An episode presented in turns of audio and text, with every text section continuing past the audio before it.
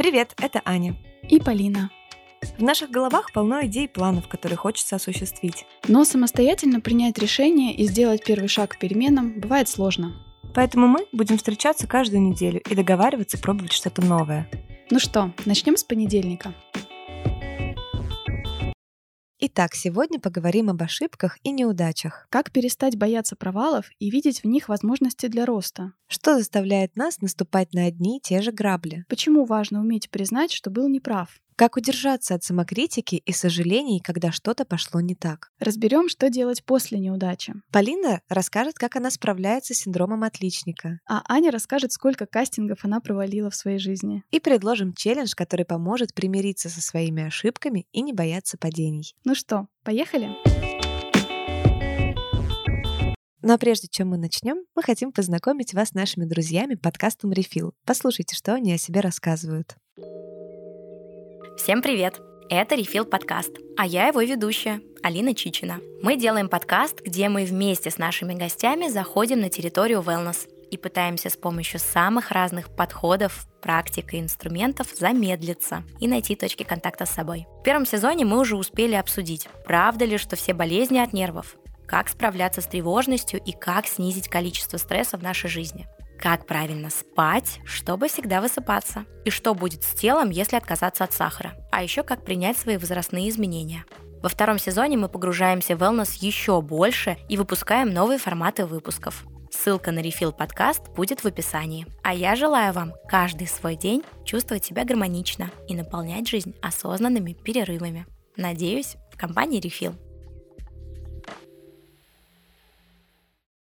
Привет, Полин. Привет. Как твои дела? Хорошо. Солнышко на улице. Я соскучилась. Солнышко на улице. В Питере отличная погода. Пора встретиться уже, а не только созваниваться. Кстати, да, может быть, мы это даже реализуем прямо сегодня после записи. Я подмигиваю активно.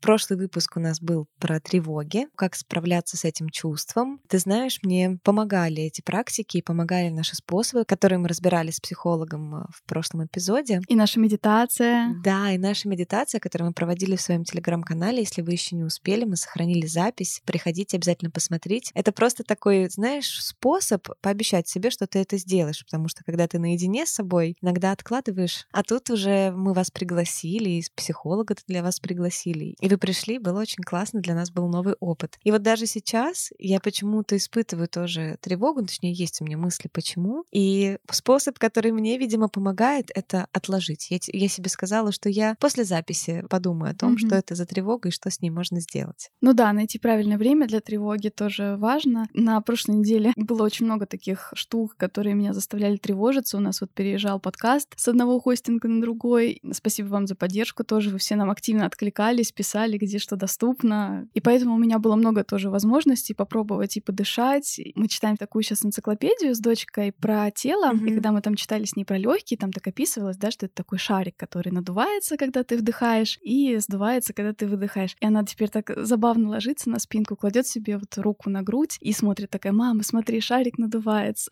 Это так, ну, интересно на самом деле и здорово. Кстати, мы в прошлом выпуске как раз говорили про тревожность именно в отношениях родителей и детей. И я вспомнила еще про такую книгу интересную. Она называется «Дар неудачи». Как раз она о том, как родителю отпустить свою тревожность в отношении детей и разрешить им, в общем-то, совершать какие-то свои ошибки, да, не переживать за них излишне. И как раз сегодняшняя наша тема тема, тема, которую мы очень давно хотели записать, про то, как относиться к ошибкам, неудачам и своим личным провалам. Ты знаешь, мне кажется, этот выпуск заждали не только мы, и мы получали очень много предложений от наших слушателей поговорить на эту непростую, но очень важную тему в нашей жизни. Как всегда, когда мы уже с тобой знаем, какая у нас будет тема, недели там или даже две до, до нее, я активно погружаюсь в свой внутренний мир, который с этим связан. И вот я вспоминаю свое первое столкновение столкновение с ошибками и с этим неприятным ощущением, когда после контрольной тебе раздают тетрадки, ты открываешь и видишь там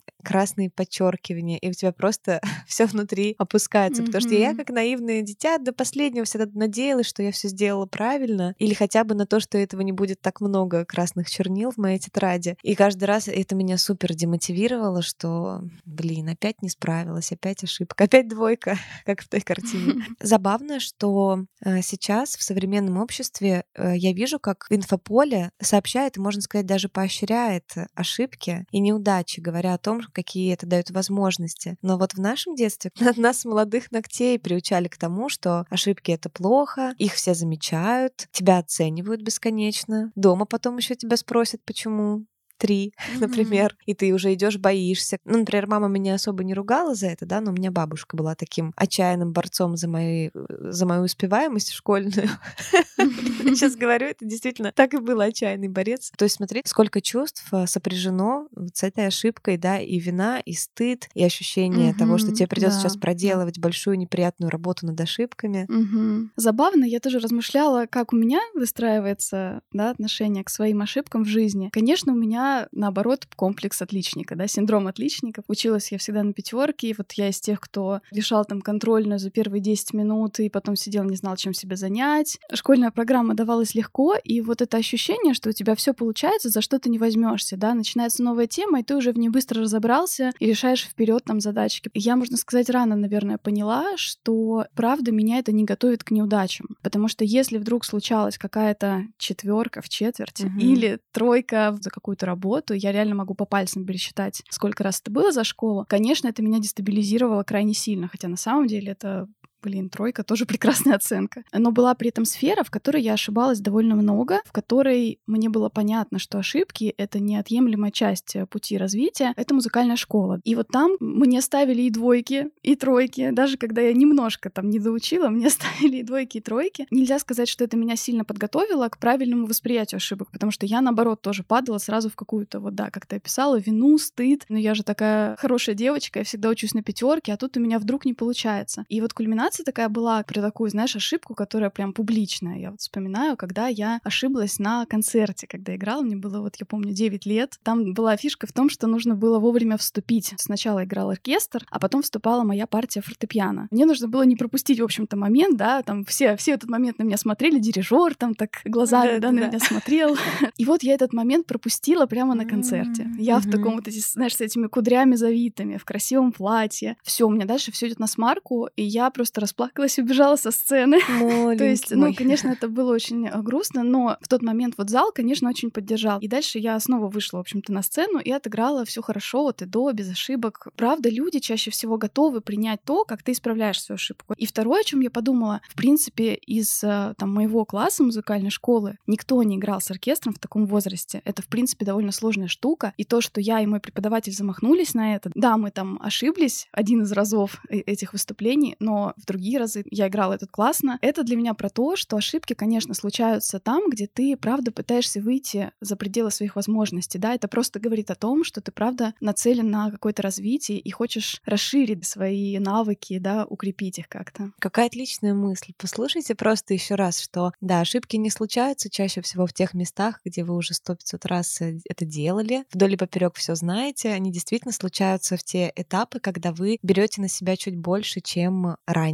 Это очень важная мысль, и я прям для себя подчеркнула ее. Очень классно, что ты сказала. Кстати, еще вспоминаю, да, о своем личном опыте в плане того, когда я сталкивалась тоже с ощущением какого-то проигрыша. Я участвовала несколько раз э, в разных кастингах. Это был танцевальный кастинг на одно шоу телевизионное, и это был кастинг э, на роль певицы в караоке. Это были, были мои студенческие годы. Я пришла на какое-то прослушивание, услышала по радио, господи, прикольно, что я это делала. Ну ладно. Вот. Я совершенно не знала, куда я иду, когда речь шла о, да, вот этом караоке. Я думала, что это просто девушка-хостес, которая немножко подпевает гостям. В принципе, у меня неплохой слух, я занималась вокалом, я подумала, почему нет? Меня возьмут, я очень харизматичная. и пошла такая. А в итоге оказалось, что на этом кастинге собрались профессиональные музыканты, люди с высшим музыкальным образованием, которые постоянно практикуют, которые занимаются профильно пением. И я такая девчонка, которая когда-то в школе занималась вокалом. Я спела настолько хорошо, насколько могла на тот момент. Я видела, что действительно люди получили удовольствие, которые меня прослушивали. Это не выглядело как э, испанский стыд, э, рука-лицо и прочее. Но когда вышла девушка, которая действительно профессиональная певица, я просто объективно поняла, что скилл этот у нее лучше, и да, она должна это место взять себе. И мне не было сильно обидно. Иногда люди, знаешь, они настолько самозабвенно ожидают от себя какого-то выигрыша, наилучших результатов, что они просто перестают объективно оценивать факты. И это тоже такой важный момент. Да, мне кажется, вот реально важная мысль, что ошибки — это просто свидетельство того, что ты пробуешь. Кто-то даже не пытается вступить на какой-то новый путь для себя. Как это была статистика, что у тех, кто имеет э, свое успешное дело, в среднем было около трех неудачных попыток до. Ну, как бы установка на то, что с первого раза не получится. Ошибки, они как бы помогают тебе составлять такую карту, да, вот как в морском бое. Ошибся, но ты зарисовал себе клеточки, да, стоит там корабль противника или нет. И ты составляешь эту карту, совершая именно эти ошибки. Угу. Очень интересная еще фраза запомнилась из книги сестер Нагоски «Выгорание». Мы про нее говорили в выпуске про стресс, что, по сути, наука, научный метод весь состоит из неудач и ошибок. Да? Ученые предполагают, выстраивают гипотезу, и дальше ее иметь смелость опровергнуть публично, например, если она правда оказалась несостоятельна, это показатель тебя как хорошего исследователя. Очень много таких, на самом деле, есть примеров книг про разные компании, книги об их успехе, истории успеха, и почти никогда это не обходится без э, провалов. У компаний бывают очень эпичные провалы, да, которые стоят им огромных денег. Прочитала, что любимые многими, да, пылесосы Dyson 5126 неудачных прототипов пылесосов было создано, прежде чем появился тот, который заработал. Офигеть. И на это ушло 15 лет. Вдохновляет, на самом деле, воодушевляет, да. да? Теперь, кстати, становится понятно, почему Dyson такая дорогая техника. Конечно, там уж такие бюджеты потрачены были. Кстати, еще есть такая установка, тоже многие про это говорят, что важно ошибаться в начале. Ошибаться в начале, конечно, дешевле стоит. Есть ведь сферы, в которых ошибка очень дорого обходится. Сфера медицины, mm-hmm. да, или, например, сфера реставрации, или в архитектурных проектах, да, если неудачу терпит часть успешного проекта, то часто весь проект можно считать в целом неудачным. Ну, кстати, даже здесь есть исключение, например, та же самая Пизанская башня, которая была ошибкой архитектора, теперь стягивает э, в этот небольшой городок Пиза огромное количество туристов, и регион процветает. Вот такое тоже бывает. Вот, а у меня есть похожий пример на эту тему. Можете сейчас загуглить, если кто-то из вас, может быть, был в Праге или а, в Испании в музее Гугенхайма. В Праге есть такой танцующий дом, изогнутый, причудливый. В общем, архитектор вот этих двух зданий один и тот же Фрэнк Гэри. И вот у него был такой проект, концертный зал имени Уолта Диснея в Лос-Анджелесе. Фасад из нержавеющей стали в виде больших таких объемных лепестков. Когда его уже построили, стало понятно, что существует проблема. Один из этих листов был глянцевым, и он отражал солнце так, что в жилом доме, на который попадал этот отраженный свет, повышалась очень сильно температура в квартирах жильцов, да, и он вообще нагревался. То есть это было опасная ситуация. В итоге они пришли к выводу, что им нужно сделать поверхность такой же матовой, как остальные панели, хотя, да, вот задумка архитектора была поиграть как раз с этой глянцевой матовой поверхностью. И вот здесь интересно, да, что если бы эта ошибка не случилась на этом проекте, возможно, в дальнейшем архитектор бы повторял это, пока не случилось бы что-то более серьезное. Они заметили, что это не работает, да, и от этого нужно отказаться от такой истории, либо просчитывать все mm-hmm. углы более тщательно. То есть это вот о том, что ошибка иногда дает как раз понимание, куда не стоит двигаться. Если бы у тебя был успех, ты бы просто проскочил этот уровень и не научился бы ничему новому. А теперь ты знаешь плюс один какой-то важный факт о своей деятельности. Ты знаешь, очень классно, что архитектор это принял во внимание, да, что компания, которая была задействована в строительстве, исправила эту ситуацию. И здесь хочется привести пример из практики партнера нашего эпизода финтех-компании «Точка». Как у них вообще принято работать тоже с ошибками? У них в компании есть э, некоторые такой постулат и правила, что они признают свои ошибки, они не отмахиваются от них и можно честно сказать, да, я облажался. И это не будет говорить о том, что ты плохой сотрудник. Скорее наоборот. Это будет говорить о том, что у тебя есть способность критического анализа ситуации, что ты можешь немного выйти за рамки оправданий и взять на себя ответственность за сложившуюся ситуацию. И следующий важный шаг, что ты можешь предложить какие-то пути решения возникшей проблемы. Да, и мне еще кажется, что вот это умение признавать ошибки важно для любого сотрудника, каким бы уровнем ответственности он не обладал. Правда, вот так подумайте, приятно, когда, например, родители перед детьми, да, признают свою ошибку, или учитель перед учениками. Это всегда очень непросто. И то же самое руководитель перед подчиненными. Мы, как помним, в точке нет строгой иерархии, да, и, наверное, это как раз упрощает работу с этим процессом. И это очень укрепляет отношения и уважение к человеку, когда он, правда, может сказать, что он ошибся. И также это помогает всем, да, всей компании вовремя помочь с последствиями этой ошибки. При этом в точке внимательно регистрируются, конечно, ошибки и риски. Любой сотрудник может оставить заявку и рассказать,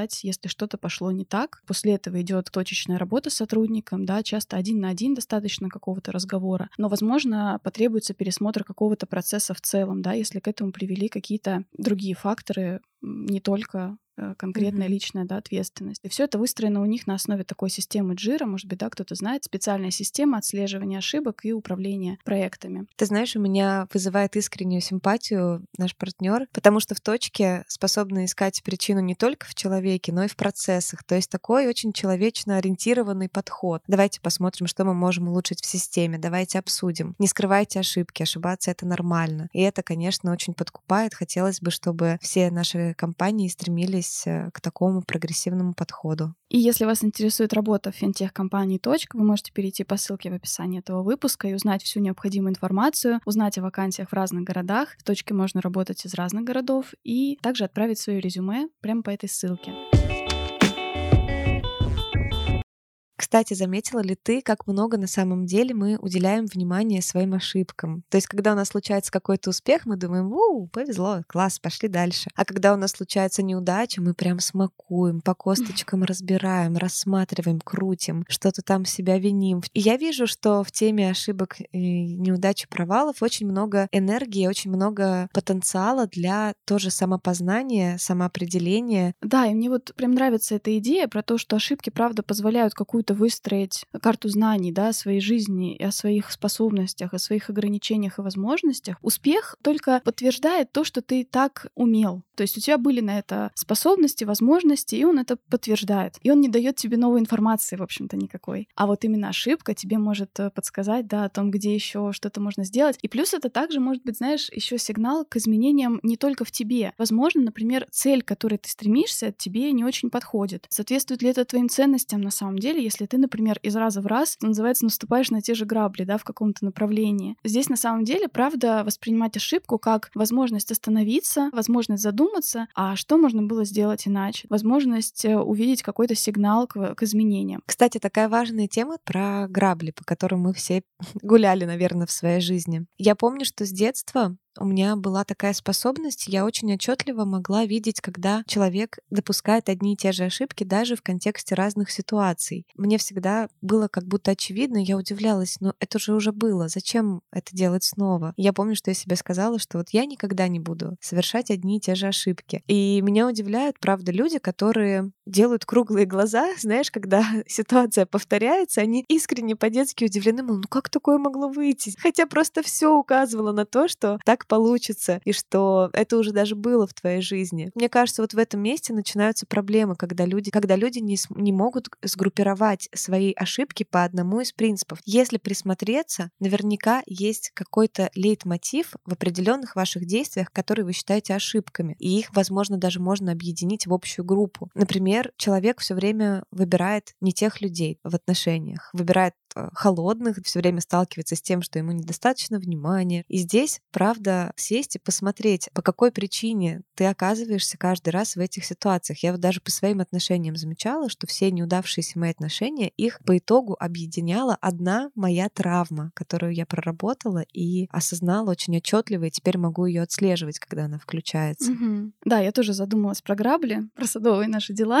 перед этим выпуском. С одной стороны, здесь хочется, конечно, немножко нас всех оправдать. Наш мозг так устроен, чтобы действительно быстро принимать какие-то решения, если ситуация нам кажется знакомой. И у нас часто включается какая-то отработанная схема поведения. Второй момент — это что мы не обучены действовать в ситуации, когда возникают какие-то дополнительные неизвестные. С неудачами нам, правда, сложно работать еще вот со школьной скамьи. Нас э, инструктируют, как решать определенную задачу. Мы отрабатываем этот навык, все, мы молодцы, пятерка, ответ список задач должен быть целый положительный. И он есть в конце книжки. А в жизни у нас такого нет. Мне еще хотелось бы остановиться вот на этом пункте про страх ошибок, когда ты настолько их уже боишься, что, в принципе, выбираешь не, не браться за что-то. Мне в этом плане сложно, например, оставить какое-то дело, которое тяжело идет, как будто вот пока я это не бросила, это еще не ошибка. А вот именно в момент, когда я это брошу, вот тогда это уже будет считаться какой-то mm-hmm. да, плохой попыткой. Вот даже сейчас размышляя, когда отдавать дочку в детский сад, я как-то в разговоре с кем-то вдруг для себя поняла, я как будто не рассматривала вариант, что можно, например, отправить ребенка в садик, а потом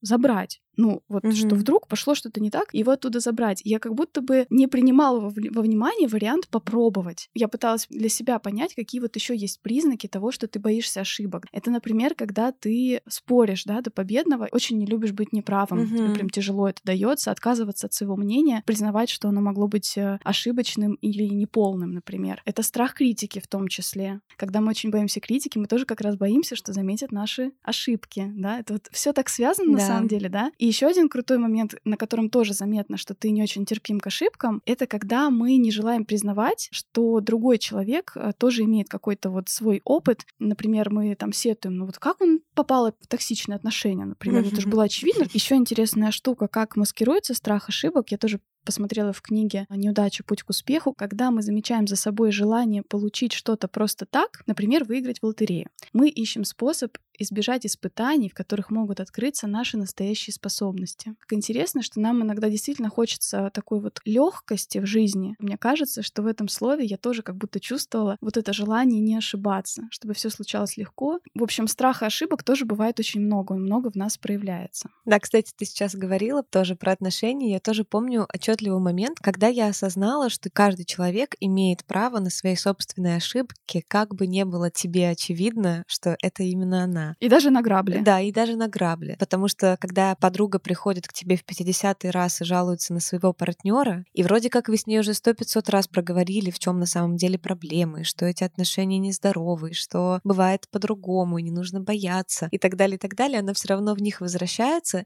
И сначала это так тебя злило, что ты вроде вкладываешь усилия, душу вкладываешь, объясняешь, вытираешь ей слезы, она берет, блин, и опять туда же. И потом у меня, знаешь, такие ангелы запели в голове в какой-то момент, так oh. И на меня спустилось озарение, что это ее жизнь и ее опыт. И только она сможет понять, ошибка это или нет. Как бы понятно я ей не объясняла, и как бы она не соглашалась со мной в моменте, она сама пройдет этот опыт и придет к своим выводам. Я стала лояльно относиться к ошибкам людей, даже где-то, где задеваются мои чувства, например. Это так важно на самом деле, дать человеку право на его ошибки и понимать, что у него были причины, потому что в нем, возможно, говорят его боли, с которыми он точно также сталкивается, вы еще не представляете, какое там чувство вины может быть э, сопряжено с этим. И даже если человек э, отрицает да, свою ошибку, что он на самом деле защищается изо всех сил, потому что очень тяжело сталкиваться со своими плохими чертами, со своими плохими поступками. Вот по этому поводу посоветую одну книгу. Подумайте еще раз Адама Гранта. И он формулирует это как то, что ошибки могут пошатнуть нашу идентичность. Да, мы, конечно, защищаем наше представление о себе, и когда что-то показывает нам, что оно не так, как мы представляли, конечно, становится больно. Забавно, ведь наше мнение, наши да, поступки — это не врожденные какие-то штуки. Это то, чем мы можем управлять, проверять истинность своих э, убеждений, когда что-то делаем и видим результат. И он там очень много говорит как раз о переосмыслении своих мнений и как это важно на индивидуальном уровне, на уровне отношений и на уровне коллективном, да, в том числе для целой культуры, например, иметь возможность переосмысливать какие-то мнения, представления. Там была тоже такая интересная фраза, что нашу идентичность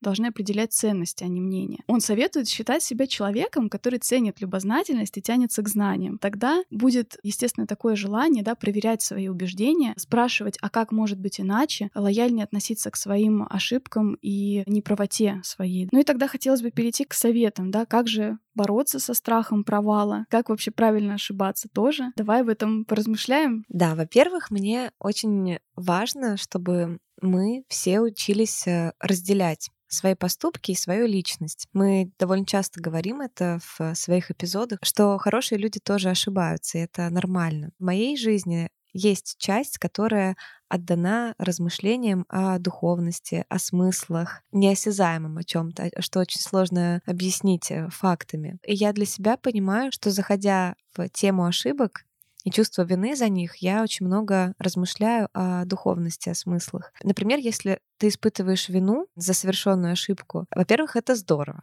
Это говорит о том, что у тебя есть шанс, что ты не игнорируешь эти сигналы, не обесцениваешь свои действия, свою ответственность. Ты способен ее осознать и далее ей распоряжаться. Мне кажется, что люди, которые отвергают практику ошибок и неудач, как будто смысл жизни, знаешь, подают критике, потому что мы все здесь, на Земле, чтобы учиться, проходить свой опыт, свой уникальный путь со своими уникальными граблями. Позиция ученика в этом вопросе очень важна, ведь если задуматься, есть ли хоть одна сфера вашей жизни, в которой вы можете назвать себя профессионалом, экспертом, безукоризненным. Может быть, это работа, или, может быть, в вопросах взаимоотношений или любви вы просто гениальный эксперт. Мы никогда не можем назвать себя полностью профессионалами ни в одной из сфер своей жизни, но при этом постоянно осуждаем себя за ошибки в этих же сферах. Mm-hmm. Я вот э, правда заметила, что стала гораздо спокойнее относиться и к критике, и к своим ошибкам, и к ошибкам других людей. Меня часто это очень э,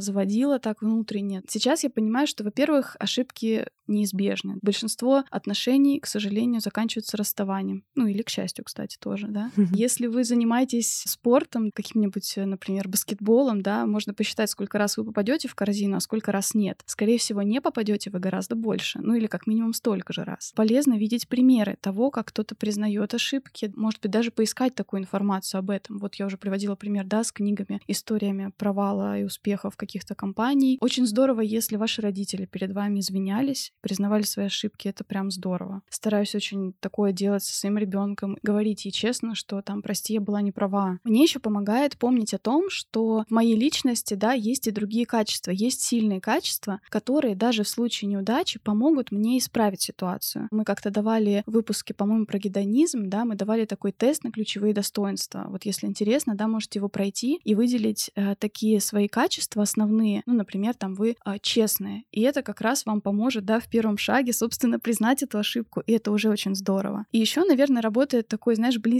вот к прошлому выпуску про тревогу, такое раскручивание ситуации, когда ты продумываешь сценарий. Я когда с фотографиями тоже работала, я прям пыталась представить, а что если вот я сейчас оценила съемку, прихожу и понимаю, что у меня не работает э, флешка и все фотографии утеряны. И я пытаюсь представить, да, как я скажу об этом, как мы решим этот вопрос. Например, я предложу фотосъемку за свой счет в другое время, например. И чаще всего я понимала, что катастрофы не случится. Есть, кстати, да, есть э, в том числе механизмы, как это предотвратить. Например, в некоторых камерах есть возможность записывать одновременно на две флешки. Так очень часто делают, например, свадебные фотографы, чтобы как раз страховаться, да, в таких особо важных случаях. Меня это, правда, часто успокаивает. Оцениваю свои э, возможные действия и вижу, что в целом можно будет выплыть, ничего. Да, сто процентов. Согласна, что иметь план А, план Б план С важно. Еще классно немножко представить себя со стороны, представить, что к тебе друг приходит с этим вопросом, описывает тебе ситуацию подробно, рассказывает о том, что он собирается сделать, говорит о своих страхах. И то самое наше золотое правило подкаста — отнесись к себе как к своему лучшему другу. Вот что бы вы себе посоветовали в этой ситуации? Как отнестись к тому, если вы ошибетесь? Еще,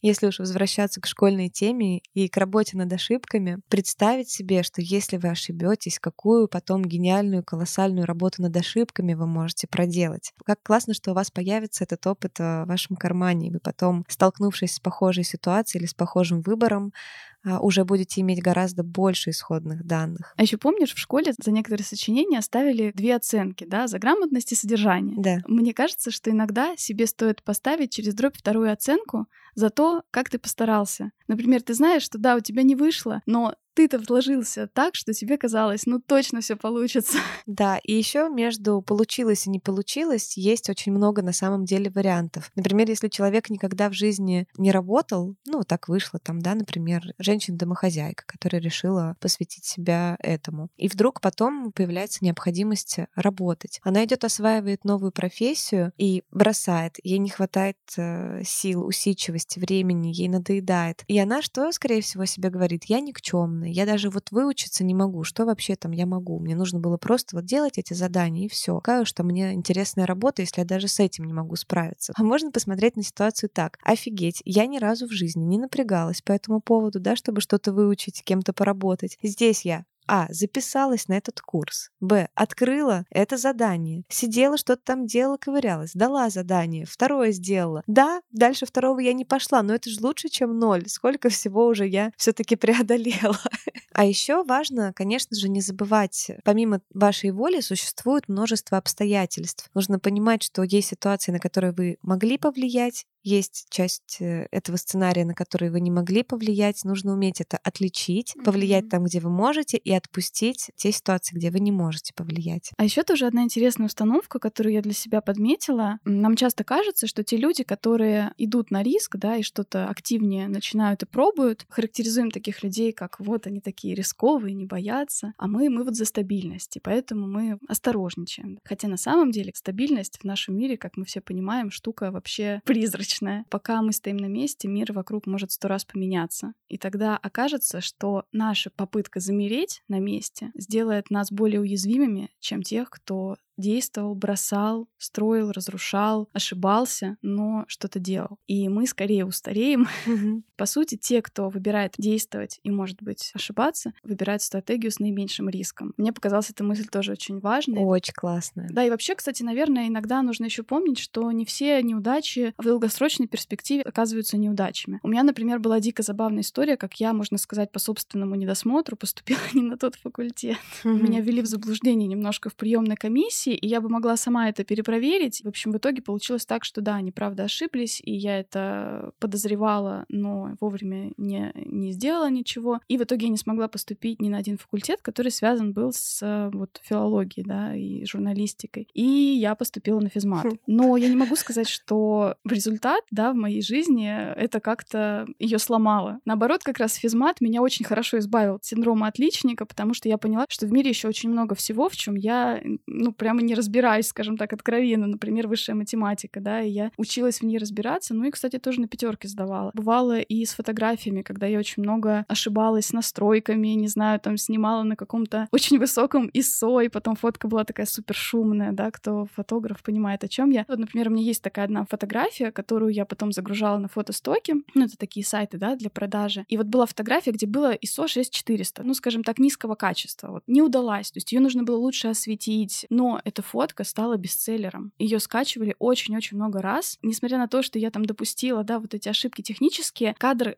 композиционно был сделан очень интересно. Даже что-то ошибочное может оказаться на самом деле вполне себе удачей. Да, правда, стоило бы чаще немного снижать градус серьезности всего происходящего. В конечном итоге роковых таких ошибок в нашей жизни, да, не так уж и много. Мы сможем адаптироваться при любом решении, которое вы бы не приняли, при любом результате, провальном или при успехе, вы сможете правильно обратиться с теми обстоятельствами, в которых вы оказались. Периодически нужно просто представить себя персонажем игры в свою собственную жизнь, где вы можете пройти, попробовать заново этот уровень или переключиться на другой, придумать что-то новое, сменить игру в конце концов и стать другим персонажем. Нужно, мне кажется, немножко, знаешь, так э, драматургию в некоторых моментах припудрить. А, но тем не менее внутри, конечно, бывает сложно абстрагироваться от ошибки, которую ты совершил, какого-то, может быть, чувства вины или разочарование в самом себе. Давайте подумаем, как можно обернуть ошибку таким образом, чтобы действительно она пошла на пользу. Потому что так часто говорят, спешите ошибаться, ошибайтесь, это классно. Нет, классно делать выводы из ошибок и учиться на них. Угу.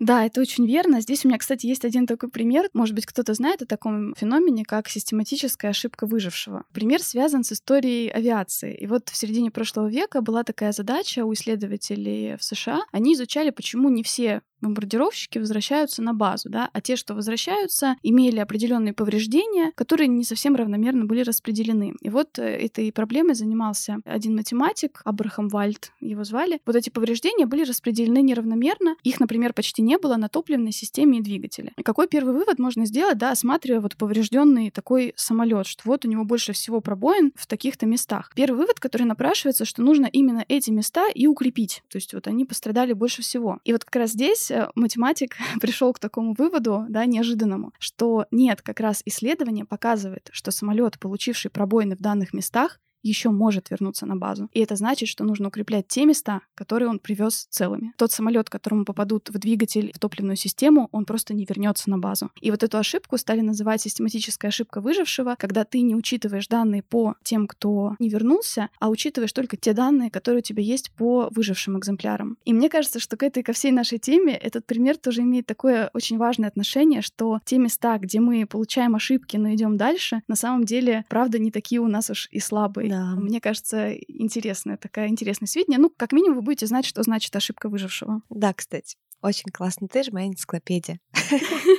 переходя к нашему челленджу, хочется настроить на такой лад нас совместный. Мне кажется, еще очень важно не забывать, что кроме того, что ошибки и трудности, конечно, нас закаляют, но отзывчивость и ощущение поддержки формируют нашу личность не меньше, чем трудности. Поэтому очень здорово обращаться за помощью к другим тоже и спрашивать у них об их э, опыте и вместе, да, его как-то осмыслять, учиться на чужих ошибках в том числе. Из этого следует первый вариант челленджа, который нам пришел в голову. Это написать написать красочную историю какого-то вашего провала во всех красках, во всех чувствах, которые вы испытывали. Мы специально оставим в нашем телеграм-канале, обязательно переходите, список вопросов, да, которые помогут вам составить такой рассказ. Может быть, вы захотите это сделать публично, и это как раз поможет увидеть отклик других людей, потому что, ну, правда, чаще всего люди не так много значения придают нашим ошибкам, как мы сами. Даже просто написать для себя, как Таня сказала, про анализ, что это очень важно, проанализировать ошибку, найти, что там было сделано, сделано, кем было сделано, в каких обстоятельствах, что можно было сделать иначе. Вот это все проанализировать и написать такую, может быть, очень даже художественную какую-то историю, как это произошло. Мне кажется, это было бы прям интересно. Ой, я прям захотела. Я сразу начала думать, пытаться вспомнить, правда, какие-то фатальные свои ошибки. На вскидку не получается вспомнить. Наверняка были какие-то, которые для меня запомнились. Да, слушай, классно, я попытаюсь э, вспомнить э, что-то, по крайней мере, что я действительно пронесла. Типа, эх, ну вот как можно было так? Вот а я в этот раз, как человек, который очень глубоко переживает в моменте о своих ошибках каких-то, их тяжело описать, они бывают очень часто очень личного характера. Когда ты сталкиваешься со своими внутренними демонами, когда твои выборы могут сделать кому-то неприятно или больно. И бывает очень сложно ходить потом с этим тяжелым рюкзаком за плечами, да, и носить ее, и всегда знать о том, что вот в этом моменте ты поступил нехорошо по отношению к кому-то, например. Очень классная есть практика, я помню, в свое время мне это очень помогло. Я написала то, за что я себя прощаю в этой ситуации. В том моменте я не могла поступить по-другому. Мне нужен был этот опыт для того, чтобы понять вот это. Теперь я понимаю, что эта история не для меня. Вы выписать э, такие важные фразы, которые вы обдумали, с которыми вы хотели бы распрощаться, да, может быть, с какими-то негативными словами о самом себе, и визуализировать нечто очень легкое, перо или какой-то корабль под парусами, какую-то птицу, и вместе с ней отпустить это, пусть она улетает туда, где хранится весь мировой человеческий опыт, и ты сможешь двигаться дальше. Что в конечном счете вина за наши ошибки никому и ничему не помогает, а делает только хуже самим нам. Да, это очень важный тоже момент, уметь отпустить эти сожаления, чтобы они нас не останавливали. Здесь еще раз хочется напомнить о нашем партнере а, Точки. Мы с ними очень интересно на эту тему разговаривали. Они рассказали, что, конечно, каждый сотрудник может совершить ошибку, но это ни в коем случае не перечеркивает а, всю успешную работу сотрудника да, до этого. Вопрос в том, насколько ты действительно готов поработать с обратной связью после этой ошибки. Как вы помните, мы рассказывали, что в Точке есть а, такая витрина ролей, да, где можно подобрать себе новую роль. Для этого есть специалист по ротации. И если ты систематически даже сталкиваешься с какой-то ошибкой в своей деятельности, но при этом для компании ты ценен, тебе могут предложить подобрать новую роль, в которой ты будешь чувствовать себя комфортнее и продолжишь э, выполнять классные функции. Особенное отношение всегда к ошибкам да, в рабочем процессе, поэтому здорово, когда есть компании, в которых вот такое отношение к нашим промахам. А еще сейчас весна. Мы вот с Полиной как раз до записи обсуждали еще один интересный вариант, более активный, чтобы выбираться уже на улицу, куда-то ехать, идти, выбрать себе регулярную зону дискомфорта и того места, где вы будете совершать ошибки. Это может быть новый вид спорта, например, большой теннис, я не знаю, игра на барабанах, например, на каком-то новом музыкальном инструменте, или изучение новых языков. Э, и понимать, что вот это место, где вы будете привыкать к ошибкам, к тому, что это не страшно, и можно учиться на них. Вот. И мне тоже это очень близко, и, блин, настолько энергии на самом деле появилось, хочется и пост написать, и произвести эту практику с отпусканием, э, пойти учиться чему-то новому, mm-hmm. легализовать возможность ошибаться, так скажем. Все интересные книги, о которых рассказывала Полина, все ссылки на партнер выпуска финтех-компанию. «Точка», на интересные ресурсы и наши все соцсети, где вы можете с нами познакомиться поближе, мы оставим внизу в описании этого выпуска. Обязательно поддержите нас отзывом, звездочкой, сердечком, чем угодно на той платформе, где вы нас слушаете. Пишите нам, что важно вы узнали и услышали из этого выпуска для себя. Можете поделиться своей историей провала в соцсетях и отметить э, наш подкаст. Манда нижнее подчеркивание каст. Увидимся с вами в Телеграме, обсудим тему выпуска, сделаем полезные практики, поговорим также не забывайте переходить по ссылкам на наших друзей, подкаст Рефила, которых мы сегодня вам рассказали. Обязательно слушайте, подписывайтесь. И услышимся с вами через две недели. Целуем. Пока-пока. Пока. Что-то я не могу понять, куда мы идем. Куда мы идем? Давай я сейчас скажу пару слов, которые как раз Давай. нас выведут, и я тебе объясню. Ты сейчас почувствуешь воодушевление, я тебе гарантирую. Нас еще самого, как это, с каких ногтей? С молодых. Да. Ну, я просто потом вычеркивала каждое лишнее слово. Ускори, блин, лицензия угораем, бла-бла-бла. Давай я подхвачу тебя. Давай, да, да. Да.